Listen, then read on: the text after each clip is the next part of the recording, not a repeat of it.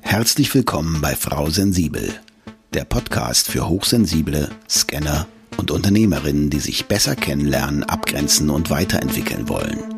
Bei Frau Sensibel räumt Nicole Führing mit Vorurteilen auf, klärt Herausforderungen und teilt Impulse und Strategien, die du direkt in deinem Alltag umsetzen kannst. Für dein erfolgreiches Dasein als Unternehmerin und hochsensible Scannerpersönlichkeit. Schön, dass du dabei bist und auch von mir ein fröhliches Hallo. In der heutigen Podcast-Folge geht es um das Thema Urlaub und Reisen als HSP. Besonders beim Reisen als hochsensible Person ist es wichtig, Stress, Reizüberflutung und Überlastung zu vermeiden.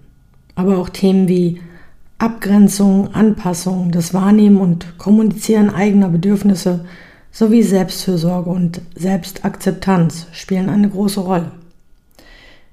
In dieser Folge habe ich meine neun besten Tipps für entspannteres Reisen als hochsensible Person zusammengestellt. Diese Tipps werden dir helfen, unnötigen Stress zu vermeiden, Risiken zu minimieren und gleichzeitig mehr Akzeptanz für dich und deine einzigartige Wesensart zu entwickeln. Bist du bereit? Dann lass uns gemeinsam in diese spannende Folge eintauchen. Tipp Nummer 1. Sorge für eine gute Planung, um Sicherheit zu gewinnen. Eine sorgfältige Planung ist der Schlüssel, um Sicherheit zu gewinnen für dich und das Risiko zu minimieren. Wenn ich beispielsweise für eine Reise mit dem Auto plane, wir nehmen unseren Hund immer mit, bereite ich alles im Voraus vor. Ich schaue mir die Strecke an, buche mögliche Tickets im Voraus und recherchiere die Unterkünfte. Ich achte darauf, wo sie sich befinden und ob es in der Nähe etwas gibt, das für uns wichtig ist oder eben stören könnte. Diese Planung gibt mir ein Gefühl von Sicherheit. Das bedeutet auch, dass wir Zwischenstopps einplanen. Ich informiere mich über Raststätten entlang der Route, um sicherzustellen, dass wir genügend Pausen einlegen können. Wenn du beispielsweise nicht mit dem Auto, sondern mit dem Zug, Flugzeug oder der Bahn reist, kannst du im Voraus ein Mietfahrzeug reservieren, um bereits vor Reiseantritt abgesichert zu sein am Ankunftsort, am Zielort. Eine Reisecheckliste oder eine Packliste kann dir ebenfalls helfen, nichts Wichtiges zu vergessen. Wie du daran siehst, musst du nicht auf das Reisen oder Abenteuer verzichten, selbst wenn du weniger risikofreudig bist. Es geht eher darum, die notwendige Absicherung zu gewährleisten, die du benötigst, um entspannt und sicher zu reisen. Tipp Nummer zwei: Vermeide unnötigen Stress. Wenn es ums Reisen geht, egal ob mit dem Auto, Zug, Flugzeug oder Bus, ist es wichtig, unnötigen Stress zu vermeiden. Persönlich bevorzuge ich es, morgens sehr früh loszufahren oder am Flughafen frühzeitig am Gate zu sein. Das gibt mir ein Gefühl von Sicherheit und hilft, Hektik zu vermeiden. Ich sitze lieber zu früh, aber entspannt im Auto auf der freien Bahn oder warte am Flughafen, als dass ich zwei Minuten zu spät und gestresst am Bus ankomme. Es kam aber auch schon mal vor, dass ich alleine vorgefahren bin und auf die anderen gewartet habe, aber durch meine gute Planung sind sie immer bestens informiert und eine strukturierte Herangehensweise hilft dabei, unnötigen Stress zu vermeiden. Das heißt, viele Menschen freuen sich, wenn sie von mir einen guten Plan vorgegeben bekommen. Ähnlich wie bei meinen Pack- oder Checklisten habe ich bereits Tage vorher im Kopf, wie der Abreisetag ablaufen wird. Kann aber auch schnell improvisieren, wenn irgendwas nicht so läuft, wie ich mir das vorher vorgestellt habe. Ich plane aber zum Beispiel, wie das Auto gepackt wird, also in welcher Reihenfolge die Taschen ins Auto kommen und sogar wie der Hund untergebracht wird. Ich meine, der hat seinen festen Platz natürlich, aber wann ist es sinnvoll, damit die Kleine auch nicht so viel Stress hat. Denke auch an Erfrischungsgetränke und den richtigen Proviant für die Reise und sorge vor dafür, dass wir einen Napf von frisches Wasser für den Hund dabei haben. Es ist alles in allem eine gründliche Vorbereitung, bei der ich auch an Zwischenstopps und andere Bedürfnisse denke. Und diese Vorbereitung hilft nicht nur mir, sondern auch den Mitreisenden. Andere können sich auf mich oder andere hochsensible Personen wie dich die gerne gut vorbereitet sind, verlassen. Dadurch wird der Stress für alle Beteiligten minimiert. Tipp 3 und 4. Ruhe und Pausen gönnen und Grenzen klar kommunizieren. Immer wenn du mit anderen Menschen unterwegs bist, ist es wichtig, deine eigenen Grenzen und Bedürfnisse genau zu beobachten und zu beachten. Ich persönlich liebe es, tagsüber die Stadt oder die Umgebung zu erkunden, aktiv zu sein und viel zu erleben. Doch abends bin ich dann oft komplett erschöpft und schaffe es auch nicht mehr auszugehen oder etwas zu unternehmen. Nach so vielen Eindrücken brauche ich dann einfach eine Pause, Ruhe oder manchmal auch Zeit für mich alleine. Und das ist nicht nur für mich wichtig, es ist auch für dich wichtig, dir dessen bewusst zu sein, um es auch den Mitreisenden entsprechend kommunizieren zu können. Die Wahrnehmung der eigenen Bedürfnisse ist jedoch nur der erste Schritt. Es ist auch wichtig, sie umzusetzen, gegebenenfalls zu kommunizieren und klare Grenzen zu setzen. In unserem letzten Urlaub haben wir zum Beispiel den ganzen Tag mit Wandern verbracht. Deswegen haben wir das aufgeteilt, morgens eine kleinere Runde, zum Beispiel in der näheren Umgebung, Rundwanderwege und ähnliches. Dann eine Art Mittagspause, um uns hinzulegen, auszuruhen, zu lesen oder einfach Zeit für uns alleine zu haben. Und am Nachmittag haben wir dann zum Beispiel eine Städtetour gemacht in der näheren Region. Und diese Kombination aus viel Bewegung und Natur mit unserem Hund hat viele Ressourcen und Energien geschaffen. Abends haben wir uns dann bei einem Glas Wein oder gutem Essen oder noch mehr Wein auf dem Balkon zusammengesetzt und über das Erlebte zu sprechen. Dann konnte ich entspannt einschlafen, weil alles gut verarbeitet und der Kopf nicht mehr überfüllt war. Wenn es dann um Partys oder andere Veranstaltungen geht, darf man sich als hochsensibler Mensch darauf vorbereiten. Also zumindest bei mir ist das so und bei vielen anderen Hochsensiblen, die ich kenne, auch. Du kannst zum Beispiel den Tag zuvor, also vor dem Abend, ruhiger angehen lassen, um abends länger ausgehen zu können und genug Ressourcen zur Verfügung zu haben. Vielleicht ist es für dich auch wichtig, die Möglichkeit zu haben, sich am nächsten Tag auszuruhen. Andernfalls kann es schnell zu viel werden und das darfst du ruhig kommunizieren. Mach dir einfach klar, wenn du mit anderen Menschen reist, dass es okay ist, wenn sie losziehen und du dich zurückziehst. Es ist völlig in Ordnung, wenn du einfach im Hotel, im Hostel oder wo auch immer zur Ruhe kommst und den Abend in Ruhe genießen möchtest. Du bist nicht komisch, sondern du brauchst einfach diese Ruhe. Bleib dabei und teile es den anderen einfach mit. Tipp Nummer 5, deine Versorgung. Ein weiterer wichtiger Aspekt für hochsensible Menschen auf Reisen ist die optimale Versorgung und Ernährung. Viele von uns HSP leiden unter Nahrungsmittelunverträglichkeiten oder Allergien, weshalb ein Großteil der HSP sich mittlerweile vegetarisch oder sogar vegan ernährt. Bei der Reiseplanung ist es daher wichtig, darauf zu achten, welche Möglichkeiten es am Zielort gibt. Ist in deinem Hotel oder Hostel Haferdrink oder andere vegane Alternativen vorhanden? gibt es in der Umgebung vegane, vegetarische Restaurants? Diese Fragen sind absolut legitim und du darfst sie dir vor deiner Reise stellen, denn es geht um deine optimale Versorgung. Aus meiner Erfahrung heraus weiß ich, dass viele Menschen, insbesondere diejenigen, die keine Probleme mit Lebensmitteln haben, solche Überlegungen schnell als kompliziert oder mühsam abtun. Inzwischen hat sich das aber entsprechend verändert. Also es ist viel einfacher geworden. Und selbst in solchen Fällen ist es entscheidend, bei dir und deinen eigenen Bedürfnissen zu bleiben. Es geht nicht darum, anderen zu gefallen, sondern um deine Erholung und Gesundheit. Ein weiterer wichtiger Aspekt im Zusammenhang mit Ernährung ist die sensiblere Reaktion auf Hunger und Durst bei hochsensiblen Menschen. Während normalsensible Menschen oft länger ohne Nahrung oder Wasser auskommen, tritt das Hungergefühl bei HSP oft plötzlich auf und kann zu stärkeren Reaktionen wie Reizbarkeit, Kopfschmerzen oder Schwindel führen. Deshalb habe ich zum Beispiel immer einen gesunden Snack wie ein Müsli-Riegel, Obst oder Nüsse dabei und natürlich auch eine Trinkflasche, um meinen Flüssigkeitsbedarf zu decken. Tipp Nummer 6. Dich selbst annehmen.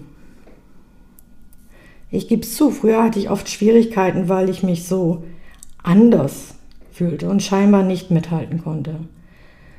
Aber heute weiß ich, was ich brauche und achte gut auf mich und meine Energie. Dabei verpasse ich manchmal bestimmt auch gewisse Dinge. Allerdings führt das jetzt nicht mehr zu innerer Zerrissenheit oder stundenlangen Grübeln und Hinterfragen.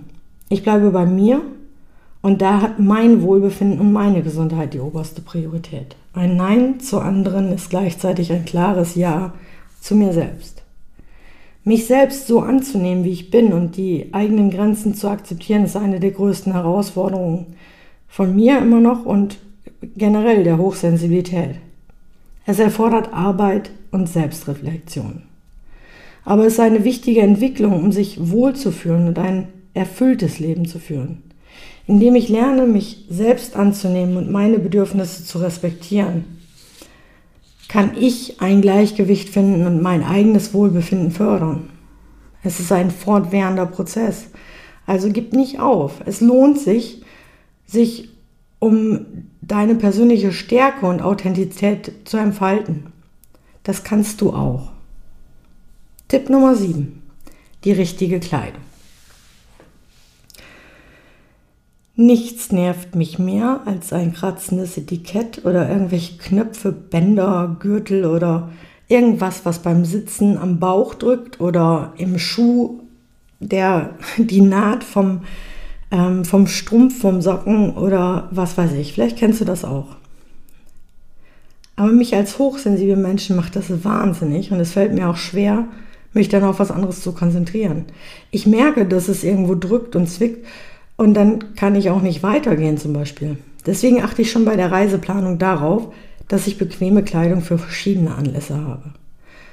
Also egal, ob es jetzt Wandern ist, dass die Hose nicht zwickt, dass sie gut sitzt, aber auch nicht zu labberig, weil wenn der Wind dann da ist, dass es zu sehr schlackert, dass die Schuhe bequem sitzen, dass ich Schuhe zum Wechseln habe, weil ich die Schuhe nicht den ganzen Tag tragen kann oder dass ich Kleidung ohne Etiketten habe, wo die Nähte ganz glatt sind etc. pp.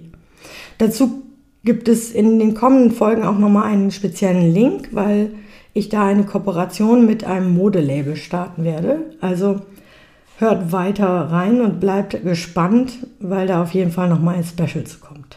Kleidung ist so ein Thema, das fängt schon in der frühesten Kindheit an. Wenn es kratzt oder juckt oder nicht richtig sitzt.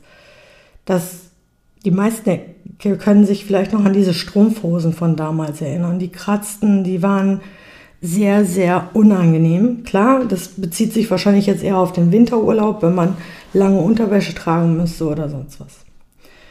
Achte darauf und plane das für dich ein. Also mach dir klar, mach dir bewusst, was du in deinem Urlaub erleben, tun oder umsetzen willst und welche Kleidung dafür passt und probier die am besten nochmal an. Bestes Beispiel sind immer Badeklamotten. Bikini, Badehose oder Swimsuit oder was auch immer du anziehen willst. Wenn du es lange nicht getragen hast, kann ich dir noch raten, probier es vorher an weil nichts ist unglücklicher für einen HSP als nicht richtig sitzende Kleidung. Wenn du dich nicht damit wohlfühlst, dann wirst du an diesem Tag bei diesem Ereignis keine Freude empfinden. Deswegen prüfe das vorher und plane die richtige Kleidung ein für den jeweiligen Anlass. Und schaue auch, ob du die passende Kleidung da hast. Ansonsten besorg dir noch etwas dafür. Tipp Nummer 8. Nie ohne Noise Cancelling. Vielleicht kennst du das von dir selber auch. Ich bin zum Beispiel sehr extrem geräusch- und lärmempfindlich. Und ich bin jemand, der gerne beziehungsweise fast nur schlafen kann, wenn es absolut ruhig ist oder ähm, so Standardtöne wie ein vorbeifahrender Zug oder ein plätscherndes, plätschernder Bach oder zwitschernde Vögel sind für mich kein Problem. Also so natürliche oder stetige Dinge, die sich monoton wiederholen. Ansonsten darf es absolut ruhig sein. Und daher habe ich immer sowas wie Noise Cancelling im Gepäck. Früher war das Oropax oder Kopfhörer und inzwischen nutze ich die Stecker von Loop Experience. Das heißt, es sind so kleine Ohrclips, die du einsetzt wie ein Kopfhörer und ähm, also in ihr Kopfhörer und ich benutze die Loop Experience. Die setze ich ein. In meinem Fall haben die kleine silberne Ringe, das heißt, es ist so ein bisschen auch Accessoire und da ist ein kleines Täschchen bei, wo ich die reintun kann und immer an meinem Schlüsselanhänger tragen kann. Das heißt, ich habe immer etwas dabei ähm, für Noise Cancelling oder Unterdrückung. Und gerade in unserem letzten Urlaub hatten wir ein sehr hellhöriges Zimmer, heißt, ähm, diese Badezimmergeräusche ähm, sind so durchdringend, wenn jemand geduscht hat, dachtest du, der steht bei dir im Bad. Oder wenn jemand spät abend nach Hause kommt im, im Hostel oder Hotel und ist dann sehr laut, die quatschen dann noch auf dem Flur oder so, wäre mir das zu unruhig und ähm, dann kann man weiß nicht mehr schlafen oder nicht wieder einschlafen und da empfehle ich immer irgendwelche Noise-Canceling-Geräte, die für dich passen. Tipp Nummer 9. Erlebtes Notieren. Gerade wenn du verreist, hast du oft wahnsinnig viele Eindrücke, erlebst vielleicht Dinge, die du so zum ersten Mal erlebst. Und da ist es immer ganz gut, wenn du etwas dabei hast, wo du diese Eindrücke verarbeiten kannst. Manchmal mache ich mir Sprachmemos oder Notizen in meinem Mobiltelefon, aber ganz oft nutze ich auch meinen Kalender klare Kante. Den benutze ich dann wie eine Art Reisetagebuch. Wie habe ich mich da gefühlt, damit ich mich an Dinge erinnere, damit ich das besser verarbeiten kann? Den Link zu klare Kante findest du wie immer in den Shownotes. Vielleicht hilft dir das auch zwischendurch, deine Gedanken zu sortieren und sich Zeit zu nehmen, das Erlebte nochmal mental zu verarbeiten. Und dafür ist es ganz praktisch, vielleicht mal später nachzuschlagen und nochmal zu lesen, den ein oder anderen Gedanken nochmal nachzuvollziehen und die Situation oder das Ganze nochmal zu erleben und durch den Kopf gehen zu lassen. Und noch der Bonustipp Nummer 10, sofern möglich antizyklisch reisen. Die Möglichkeit, antizyklisch zu reisen, bietet die Chance auf mehr Ruhe und Entspannung. Dieser Bonustipp ist besonders für Menschen ohne Kinder geeignet, die nicht an die Ferienzeiten gebunden sind.